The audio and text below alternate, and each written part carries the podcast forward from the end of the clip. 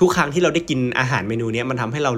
นึกถึงครอบครัวครับ เพราะว่าทุกครั้งที่เรากินอะมันจะคือวันรวมญาติ มันจะเป็นส่วนหนึ่งของอร้านอาหารประเภทที่เรียกว่าโลบะครับ แล้วพอเรากลับบ้านช่วงเทศกาลเราได้กินเกี้ยนอีกครั้งหนึ่งแล้วเราก็ได้รู้ว่าเฮ้ยจริง ๆ แล้วเมนูเนี้ยมันมีแค่ที่ภูเก็ตนะแต่ละร้านหรือว่าแต่ละบ้านเนี่ยอาจจะมีคนละสูตรกัน เรามีทุกวันนี้ได้เพราะอาหารฝีมือป้านะ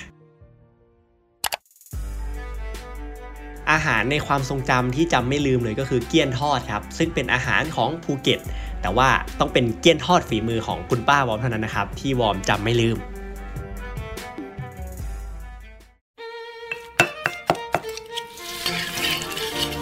แคบแคบมากินข้าวตาหนุยมีการเมนูโปรดของลูกตึงนั่งกับเขาวกำลังหอนๆอยู่ลูกมามามาเออ ถ้าไม่กลับมาบ้านนี่ไม่ได้กินนะฝีมือแม่เนี่ย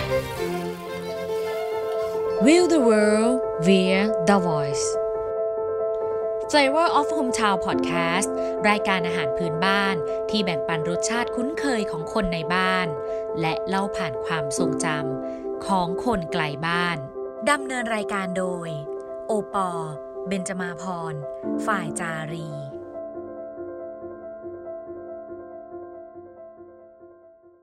วันนี้เราจะพาทุกคนลงใต้ค่ะ ไปยังจังหวัดที่เต็มไปด้วยเสน่ห์ของวัฒนธรรมไทยเชื้อสายจีน จังหวัดที่เทศกาลกินเจประจำปีเนี่ยคึกครื้นที่สุดในประเทศไทยเลยก็ว่าได้ค่ะ เป็นจังหวัดที่คนทั่วทุกมุมโลกตกหลุมรัก นั่นก็คือจังหวัดภูเก็ตค่ะ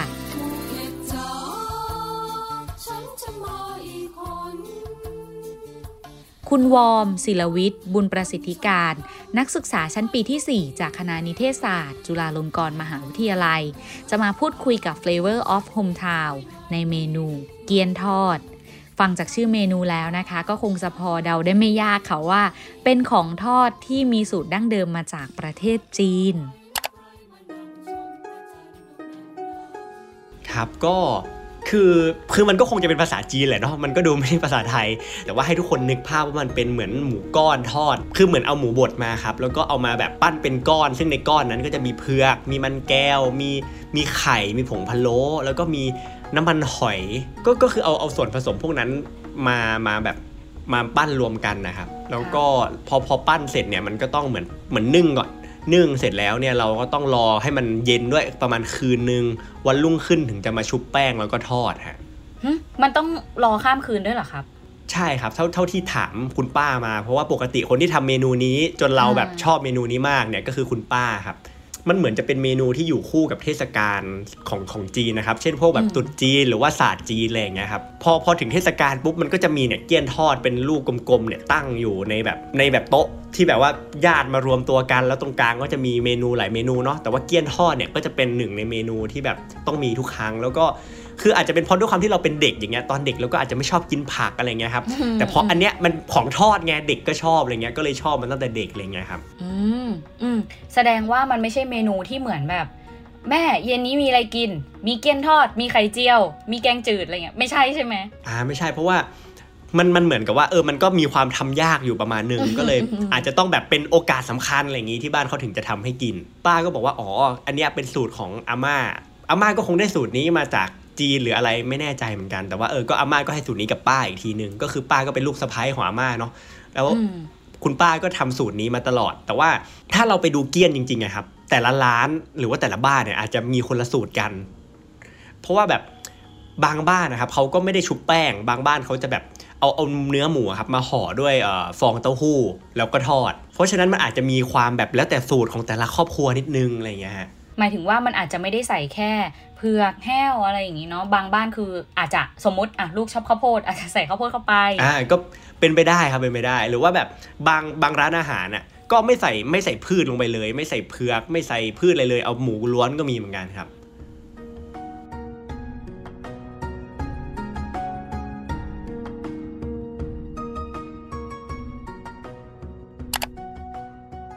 พอวอมจบม .6 อะครับวอมก็ย้ายมาอยู่กรุงเทพ แล้วพอเรากลับบ้านช่วงเทศกาลอะเราได้กินเกี้ยนอีกครั้งหนึ่งแล้วเราก็ได้รู้ว่าเฮ้ย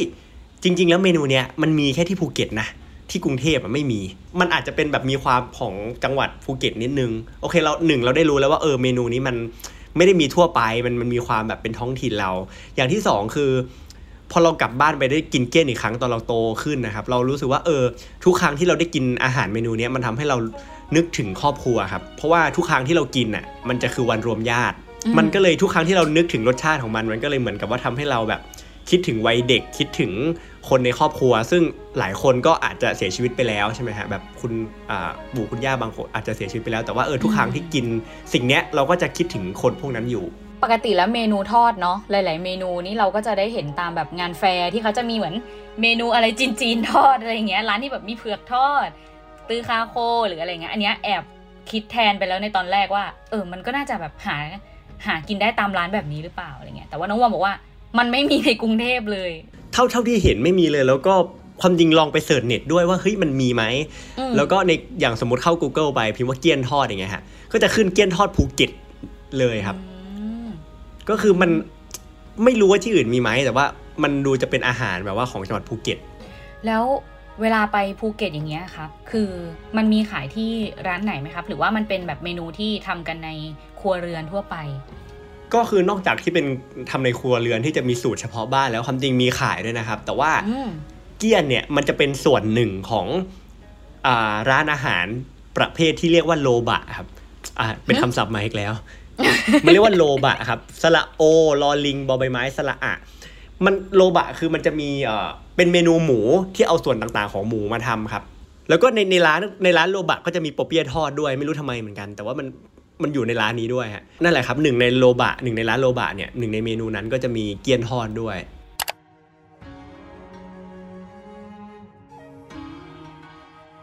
โลบะเป็นเมนูของชาวจีนฮกเกี้ยน ที่เข้ามาตั้งรกรากในเมืองภูเก็ต จนทำให้เมนูนี้นะคะ กลายเป็นอาหารพื้นเมืองชาวภูเก็ตไปแล้วค่ะ ในภาษาจีนฮกเกี้ยนนะคะ โล แปลว่าเครื่องพะโล้หรือการทำสตู ส่วนบะ แปลว่าเนื้อสัตว์ค่ะ โลบะจึงแปลได้ว่าเป็นการนำเนื้อสัตว์มาต้มพะโล้โดยจะใช้ส่วนต่างๆ ของหมู อย่างเครื่องใน หัวหมู ลิ้น หนัง หรือส่วนที่ติดมัน กินคู่กับน้ำจิ้มสูตรเฉพาะที่รสชาติเผ็ดหวาน ถือเป็นเมนูที่กินเล่นก็ได้ หรือกินเป็นมื้อหลักก็ได้ค่ะโดยในร้านโลบะนะคะ นอกจากจะนำเครื่องในหรือว่าส่วนต่างๆ มาต้มพะโล้แล้ว ก็มีการนำส่วนเนื้อมาประยุกต์เป็นเมนูอื่น นั่นก็คือเกี๊ยนทอดนั่นเองค่ะ ถือเป็นเมนูที่ใช้ทุกชิ้นส่วนของหมูมาทำอาหารได้อย่างสร้างสรรค์ และคุ้มค่ามาก ๆ เลยล่ะค่ะ แล้วเมนูเกี๊ยนทอดฝีมือป้านี่คือ มันแตกต่างกับร้านอื่น ๆ ที่ขายในภูเก็ตยังไงสำหรับเราอะคือมันมันต่างมากฮะเพราะว่าทั้งสูตรทั้งรสชาติอะไรอย่างเงี้ยครับอย่างอย่างที่เอ่ออย่างร้านส่วนใหญ่ที่ขายในภูเก็ตนะครับเขาจะไม่ค่อยชุบแป้ง แล้วเขาก็จะส่วนมากที่เขาทำคือเอาหมูมา แล้วก็ใช้ ฟองเต้าหู้ห่อไว้ แล้วก็ไม่ใส่ผักเลยอ่าจะเป็นฟองเต้าหู้ห่อหมูอะของร้านอื่น แต่ของป้าเรามันจะเป็นเอาแป้งมาห่อเอ่อเนื้อหมูที่แบบคลุกรวมกับพืชต่างๆ แบบเพือกหรือว่าสามเกลอฮะก็คือมันจะมีพริกไทยมีรากผักชีมีกระเทียมอยู่ในนั้นด้วย แล้วก็อ๋อพอพอมันเป็นก้อนกลมๆเนี่ยสูตรเกี้ยนสูตรป้าเรามันก็จะก้อนใหญ่กว่าของร้านอื่นด้วย การพูดคุยถึงเกี้ยนในวันนี้นะคะทำให้ได้เห็นว่าเกี้ยนเป็นเมนูที่น่าสนใจมากๆเลยล่ะค่ะ ในจังหวัดภูเก็ตนะคะ มีอีกหนึ่งเมนูชื่อดัง ที่ออกเสียงเหมือนกันกับเมนูนี้เป๊ะๆเลยค่ะ นั่นก็คือหมี่ฮกเกี้ยน ที่ใครไปภูเก็ตนะคะ ก็ต้องพูดถึงแล้วก็ต้องไปลองค่ะ เลยลองถามความคิดเห็นของคุณวอม ในฐานะคนพื้นถิ่นค่ะ ว่าทำไมเกี้ยน ถึงไม่ค่อยเป็นที่นิยมกับนักท่องเที่ยวมากเท่าหมี่ฮกเกี้ยน คือที่เกี้ยนทอดมันไม่เป็นที่นิยมเท่าหมี่ฮกเกี้ยนอาจจะเป็นเพราะว่าแบบ คือสมมติหมี่เนี่ยอะไม่รู้หรอกหมี่อะไรแต่อย่างน้อยทุกคนรู้จักบะหมี่เนาะอืมแบบทุกทุกคนในทั่วทุกภาคของประเทศไทย แต่สมมติบอกว่าเกี้ยนทอดหรือบอกว่าโลบะอย่างเงี้ยมันแบบคืออะไรวะ นิดนึงฮะ แล้วทีนี้เออพอไปเจอ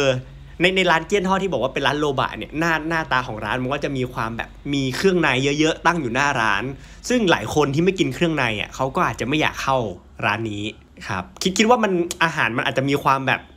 นิชหรือว่าแบบเฉพาะเจาะจงมากกว่า แต่ว่าก็ถ้าสมมติเนี่ยฮะวันนี้ครับ คุณผู้ฟังฟังแล้วรู้สึกว่าเอ้ย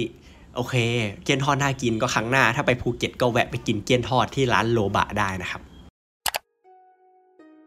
การพูดถึงบริบทความเป็นไทยเชื้อสายจีน ถูกฉายออกมาผ่านประสบการณ์ด้านอาหารที่ชอบ และร้านอาหารพื้นถิ่นในบ้านเกิด ก็อดไม่ได้ที่จะพูดคุยต่อถึงบริบทอื่นๆ อย่างผู้คนและสภาพแวดล้อมในเมืองภูเก็ตค่ะ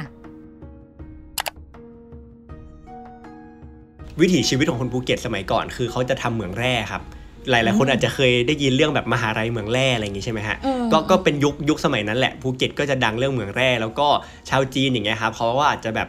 นั่งเรือสำเภาข้ามน้ำข้ามทะเลมามาภูเก็ต เพื่อเออก็มาขุดแร่ดีบุก เลี้ยงชีพด้วยวิธีการนั้นอะไรอย่างเงี้ยครับซึ่งบรรพบุรุษของวอร์มเองอะก็ก็มาด้วยวิธีประมาณนี้เหมือนกันครับคือทั้งทั้งครอบครัวทั้งสายพ่อสายแม่มาจากจีนทั้งคู่เลย โอเค พอมายุคพ่ออะไรเงี้ยมันก็เริ่มแบบเป็นคนภูเก็ตไปแล้วอะไรเงี้ยครับก็เรียกว่าแบบในในจังหวัดภูเก็ตก็อาจจะมีแบบชาวเชื้อสายจีนอยู่เยอะมากอะไรเงี้ยครับก็มันก็สะท้อนผ่านวัฒนธรรมหลายอย่างทั้งอาอาหารที่เราคุยกันไปเนาะเกี้ยน หรือว่าคนภูเก็ตเนี่ยจะเรียกสันเจ้าว่าอาม ออ่าง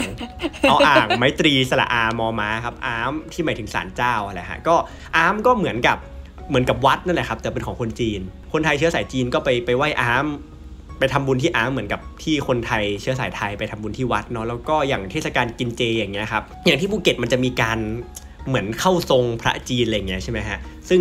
พระจีนเนี่ยเขาก็จะไปเข้าทรงที่อามก่อน เหมือนเป็นแบบสถานที่ที่ติดต่อกับเที่พระเจ้าอะไรของชาวจีนเขาอะไรเงี้ยครับครับ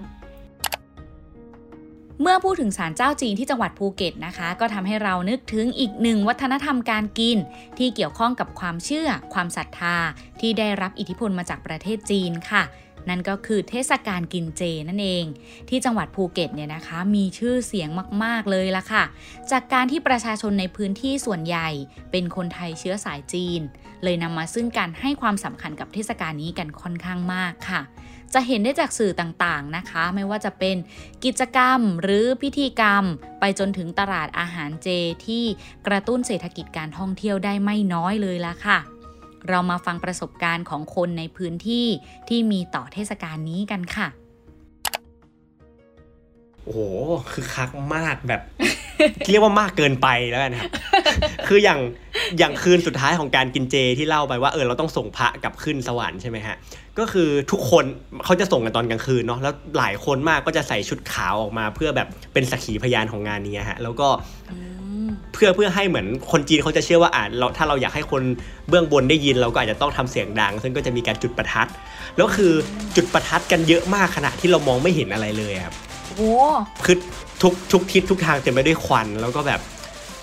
ก็คือเราทุกคนทุกคนจะใส่แมสแล้วก็คือแมสจะดำมากครับเพราะว่ามันแบบควันเยอะมากจริงๆฮะ แล้วก็ถ้าถ้าถ่ายจากมุมสูงของจังหวัดภูเก็ตนะครับ จะเห็นเป็นควันลอยขึ้นมาแบบเหมือนคล้ายๆแบบภูเขาไฟระเบิดอะไรอย่างนั้นนะครับแล้วแล้วพอไปเล่าให้คนอื่นฟังเขาก็จะตกใจหรือว่าบอมเคยไปอืมแลกเปลี่ยนที่ต่างประเทศ ก็อืมก็ไปเปิดรูปให้ให้แบบชาวต่างชาติดูแล้วเขาก็แบบนี่คืออะไรนี่นี่คืออะไรอะไรอย่างเงี้ยฮะแล้วคือคนที่เขาแบบเข้าทรงอืมที่เป็นร่างทรงของพระจีนอะไรเงี้ยเขาจะมีการแบบแสดงอิทธิฤทธิ์บางอย่างด้วยครับ เช่น เอาแบบเอาของมีคมแทงทะลุปากตัวเองเข้าไปอะไรเงี้ยฮะคือคือเหมือนตามความเชื่อคือเหมือนเขาแบบมารับเคราะห์แทนแทนชาวบ้านอะไรเงี้ยครับมาแบบรับความเจ็บปวดแทนอะไรเงี้ยฮะแล้วก็สงสัยว่าแล้วพอเทศกาลจบดึงเหล็กออกแล้วร่างกายเขาเป็นยังไงคะเคยเคยเห็นหรือว่าเคยเจอไหมผมสงสัยมากเลยตอนตอนตอนเด็กแล้วผมก็เห็นเขาแบบแทงปากตัวเองแล้วผมก็เอ้าแล้วจบกินเจเขา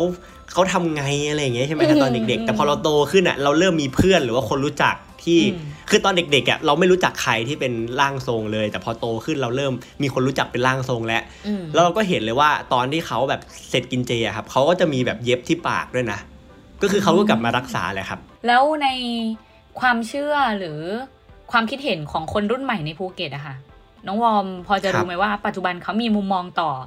อืมพิธีกรรมนี้กันยังไงบ้างเออวอมก็วอมเองอะก็พูดยากเพราะว่าก็ย้ายมาอยู่กรุงเทพ4ปีแล้วครับ แล้วก็ เอาพูดตรงๆว่าพอย้ายมาเราก็ไม่ได้กินเจเลย ทั้งที่เมื่อก่อนอะเรากินครบทุกวันที่มีเทศกาลแต่ว่าทุกครั้งที่ถ้าได้มีโอกาสกลับไปอะครับ เราก็ยังรู้สึกชื่นชอบเทศกาลนี้นะครับ มันอืมมันมีความเป็นเอกลักษณ์ครับผมรู้สึกว่ามันมันไม่มีที่อื่นแล้วอะที่เป็นแบบนี้ฮะแล้วก็ในช่วงนั้นก็จะมีการขายอาหารเจด้วย ซึ่งเรารู้สึกว่าเออมันก็เป็นมันเป็นวัฒนธรรมอย่างหนึ่งแล้วก็ที่สำคัญมันอร่อยด้วยนะ แล้วก็ คือตอนเนี้ยผมมองว่าความจริงสิ่งที่ขัดขวาง วัฒนธรรมเนี้ยอาจจะไม่ใช่คนรุ่นใหม่หรอกครับ แต่ว่าอาจจะเป็นโควิดมากกว่า เพราะว่า 2 ปีเนี้ยที่มีโควิดอะครับการอืมการจัดเทศกาลกินเจก็ยากขึ้น บางทีจะจัดเป็นถนนคนเดินที่ขายอาหารเจเงี้ยมันก็ทำยากเพราะมันต้องเว้นระยะห่างอือฮึเออก็ก็ขอให้ปีหน้าแบบโควิดหายไปครับ จะได้แบบ เออ ก็อยากให้เทศกาลกินเจกลับมาคลึกครื้น ครับ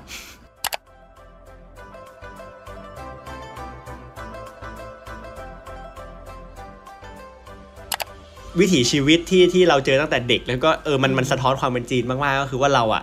เรียนในโรงเรียนที่เป็นโรงเรียนไทยจีนนะครับชื่อโรงเรียนว่าภูเก็ตไทยหัว ซึ่งก็เดาว่าที่บ้านให้เราเรียนที่นี่ เพราะว่าพ่อกับแม่ครับก็เรียนโรงเรียนนี้มาก่อนทั้งคู่ แบบพ่อกับแม่เขาเป็นเพื่อนกันตั้งแต่ประถมเขาก็เรียนที่นี่แหละภูเก็ตไทยหัวอืมแล้วพอเขาโอเค พอเขามีเราเขาก็ให้เราเรียนที่นี่ครับ ซึ่งก็ก็เรียนภาษาจีนเข้มข้นนะครับ อาทิตย์หนึ่งเนี่ยเรียนจีนประมาณแบบ สี่ชั่วโมงแบบสี่คาบต่อสัปดาห์ครับคือคือกล้าพูดเลยว่าตอนป .6 อะผมผมเก่งภาษาจีนพอๆกับภาษาอังกฤษเลยก็คือแบบเรียนเท่า ๆกันเลยอะก็แล้วมันก็ดีครับแบบว่าคือทุกวันเนี้ยผมลืมจีนไปเยอะมากแล้วนะก็เลยเสียดายมาก แต่ว่าคือนึกย้อนกลับไปแล้วมันมันเป็นประสบการณ์ที่ดีครับ เพราะว่ามันก็จะมีมีหลาย ๆ ครั้งที่แบบครูภาษาจีนนะครับเขาก็ให้เราลองทำอะไรหลายอย่าง เช่น ฝึกเขียนผู้กันจีนหรือว่าอืมฝึกทำเกี๊ยวอะไรอย่างเงี้ยฮะแล้วก็แบบให้ฝึกร้องเพลง โอลิมปิกด้วยเพราะว่าตอนนั้นปีโอลิมปิกปี 2008 เนี่ย จีนเป็นเจ้าภาพเขาก็ให้เราฝึกร้องเพลง มันก็เป็นเออเป็นเป็นความทรงจำวัยเด็กที่สนุกดี แล้วก็เออเห็นว่าเออแบบเราเราใกล้ชิดกับประเทศนี้เหมือนกันนะอะไรอย่างเงี้ยฮะ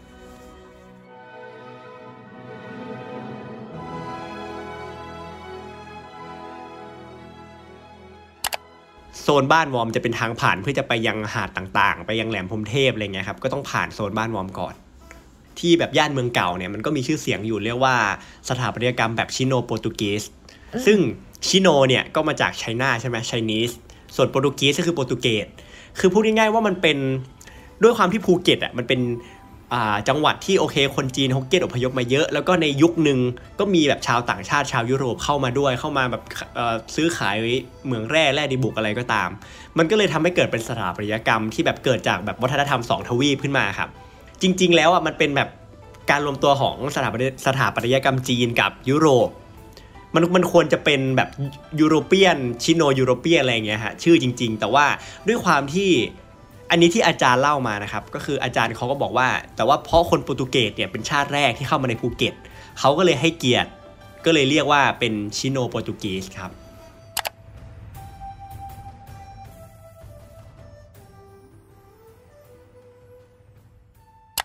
รู้สึกว่าวอร์มเนี่ยจะเคยอยู่ไกลบ้านมากกว่าการมาเรียนมหาลัยเนาะก็คือการไปแลกเปลี่ยนที่ต่างประเทศครับ อันนั้นคือความรู้สึกการอยู่ไกลบ้านตอนโน้นมันแตกต่างกับตอนเรียนมหาลัยตอนนี้ยังไงบ้างคะคือต้องเล่าย้อนไปก่อนว่าความจริงอะตอนตอนประมาณมสองขึ้นมสามอะครับ ตอนนั้นอะเราเคยมาเรียนพิเศษที่กรุงเทพมามาอยู่ช่วงปิดเทอมประมาณเดือนกว่าๆแล้วก็เรา suffer มากเรา เราแบบมากับเพื่อนนะครับ แต่ว่าเราแอบร้องไห้ทุกวัน เพราะว่าเราคิดถึงที่บ้านมาก คือทั้งชีวิตอะก่อนก่อนถึงมสองอะไม่เคยอยู่ไกลบ้านมาก่อน แล้วเราเราคิดถึงคนที่บ้านมาก เราแล้วยุคนั้นโซเชียลมันก็ยังไม่ได้แบบดีขนาดเนี้ยครับ ยังใช้ผมวอร์มยังใช้โทรศัพท์ปุ่มกดอยู่เลยอะครับตอนนั้นแล้วก็แบบ ตอนนั้นบอกกับตัวเองเลยว่า เออ เราเนี่ยจะไม่ไปไหนไกลบ้านอีกแล้ว และสุดท้ายก็เลยกลับกลับก่อนกำหนดด้วย เพราะว่าแบบเออแบบอยากกลับบ้านมากก็กลับ แต่ทีนี้พอพอเราเริ่มมปลายเราก็รู้สึกว่าเออ แต่ท้ายที่สุดเนี่ยชีวิตเนี่ยเราคงอยู่ที่บ้านตลอดชีวิตไม่ได้เนาะมันมันเป็นไปไม่ได้อะไรอย่างเงี้ยครับ ก็เลยรู้สึกว่าโอเค งั้นเราจะไปแลกเปลี่ยนครั้งนี้ไปให้ไกลเลย ไปให้ไกลขนาดที่ว่าเราอะต่อให้อยากกลับบ้านแค่ไหนก็กลับไม่ได้ ซึ่งสุดท้ายก็ก็อยู่ได้นะครับ ก็ไปก็ มีที่บ้านมีไปเยี่ยมด้วยครั้งหนึ่งแต่ว่าเราก็ไม่ได้ไม่ได้คิดถึงที่บ้านจนร้องไห้ทุกวันเหมือนตอนเราเด็ก ๆ แล้วอะไรเงี้ยครับ อืม ประเทศไหนครับที่ไป ไปเบลเยียมครับ ครับก็แล้วพอพอมาทุกวันนี้มามาเรียนมหาลัยเนี่ยก็เลยรู้สึกว่าโอเคมันเราเราไม่ได้แบบเศร้าใจขนาดตอนเด็ก ๆ แล้วก็อยู่ได้แล้วครับ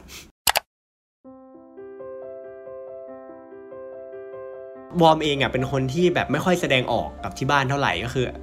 เอาจริง ๆ แทบไม่เคยกอดกับคนที่บ้านเลยฮะอย่างอย่างมากก็เป็นแม่อะไรเงี้ยครับคือ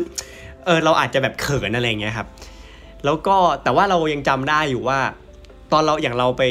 แลกเปลี่ยนที่ต่างประเทศอย่างเงี้ยครับ ก็อืมอะมันจะเป็นอย่างน้อยมันคือปีหนึ่งที่เราไม่ได้กินอาหารฝีมือป้าเลยอืมตอนวันเกิดป้าเนี่ย เราก็เลย ปีนั้นด้วยความที่เราไม่ได้อยู่กับป้า เราพูดอะไรไปเนี่ยเราไม่เขินหรอกเพราะว่าเราไม่เจอเขาใช่ไหมฮะเราก็เลยบอกเขาว่าเออแบบ เรามีทุกวันนี้ได้เพราะอาหารฝีมือป้านะป้าก็พิมพ์ตอบกลับมาเลยครับ คือโอเค ต่างคนก็คงจะต่างซึ้ง แต่ว่าเราไม่อยากคุยกันอะคืออืมมันอาจจะเสียฟอร์มมั้งฮะถ้าถ้าสมมติผมโทรคุยอะไรเงี้ยคือเราแบบไม่ไม่ไม่ค่อยแสดงออกด้านนี้กับที่บ้านเลยครับ แต่ว่าโอเคสุดท้ายวันหนึ่งที่เรากลับมาที่ไทยกลับมาที่ภูเก็ตอะที่บ้านก็ล้อฮะแบบเฮ้ยเนี่ยวอร์มพิมพ์มาอย่างนี้อะไรอย่างเงี้ยคือตอนนี้เราเริ่มรู้สึกว่าเราโตพอที่จะแสดงความเป็นห่วงหรือว่าแบบพูดอะไรกับเขาได้แล้ว สมัยเราเด็กๆอะเราอาจจะ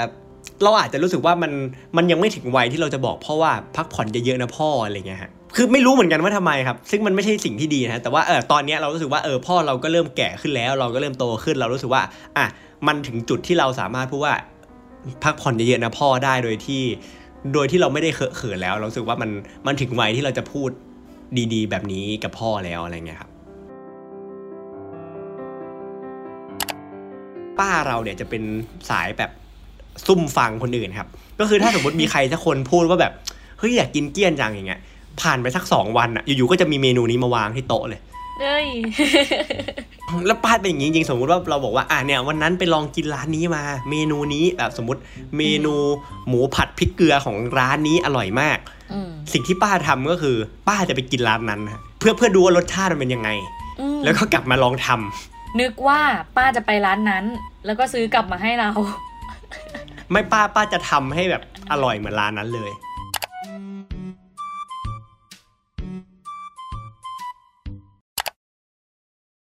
จนถึงวันเนี้ยเราแอบคิดเหมือนกันนะครับว่า ความความสุขของป้าอย่างหนึ่งอาจจะเป็นความสุขหลักของป้าเลยคือการการทำอาหารให้คนอื่นกิน เพราะว่าเพราะว่าพอป้าไม่ได้ทำงานแล้วด้วย เราเราก็ตั้งคำถามว่าเออแล้วแล้วความภูมิใจหรือว่า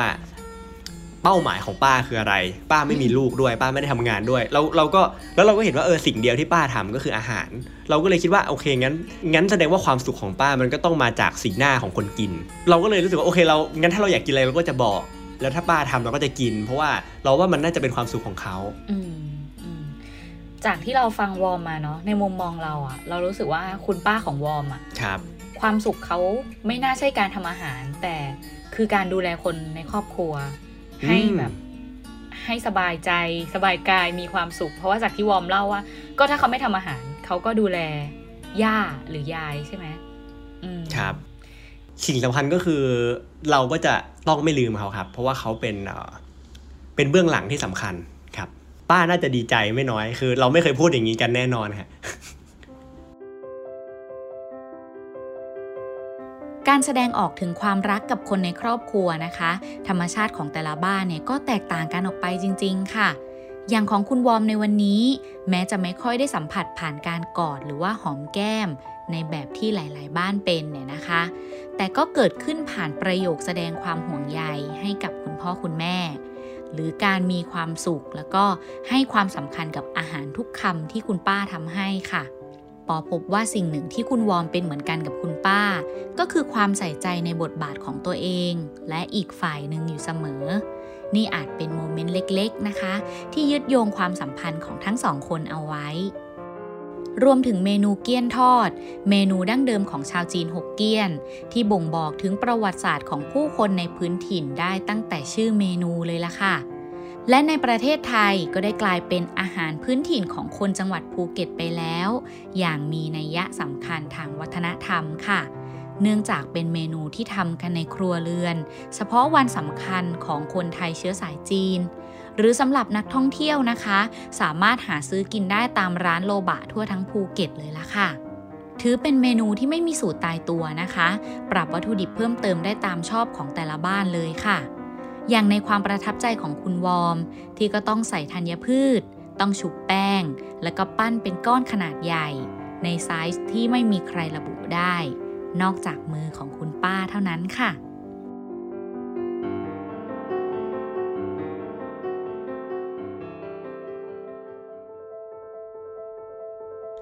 Flavor of Hometown Podcast รายการอาหารพื้นบ้าน ที่แบ่งปันรสชาติคุ้นเคยของคนในบ้าน และเล่าผ่านความทรงจำของคนไกลบ้าน ติดตามได้ที่ www.thaipbspodcast.com แอปพลิเคชัน Thai PBS Podcast หรือ Spotify, SoundCloud Apple Podcast Google Podcast และ Podbean ติดตามความเคลื่อนไหวได้ที่ Facebook Twitter Instagram และ YouTube Thai PBS Podcast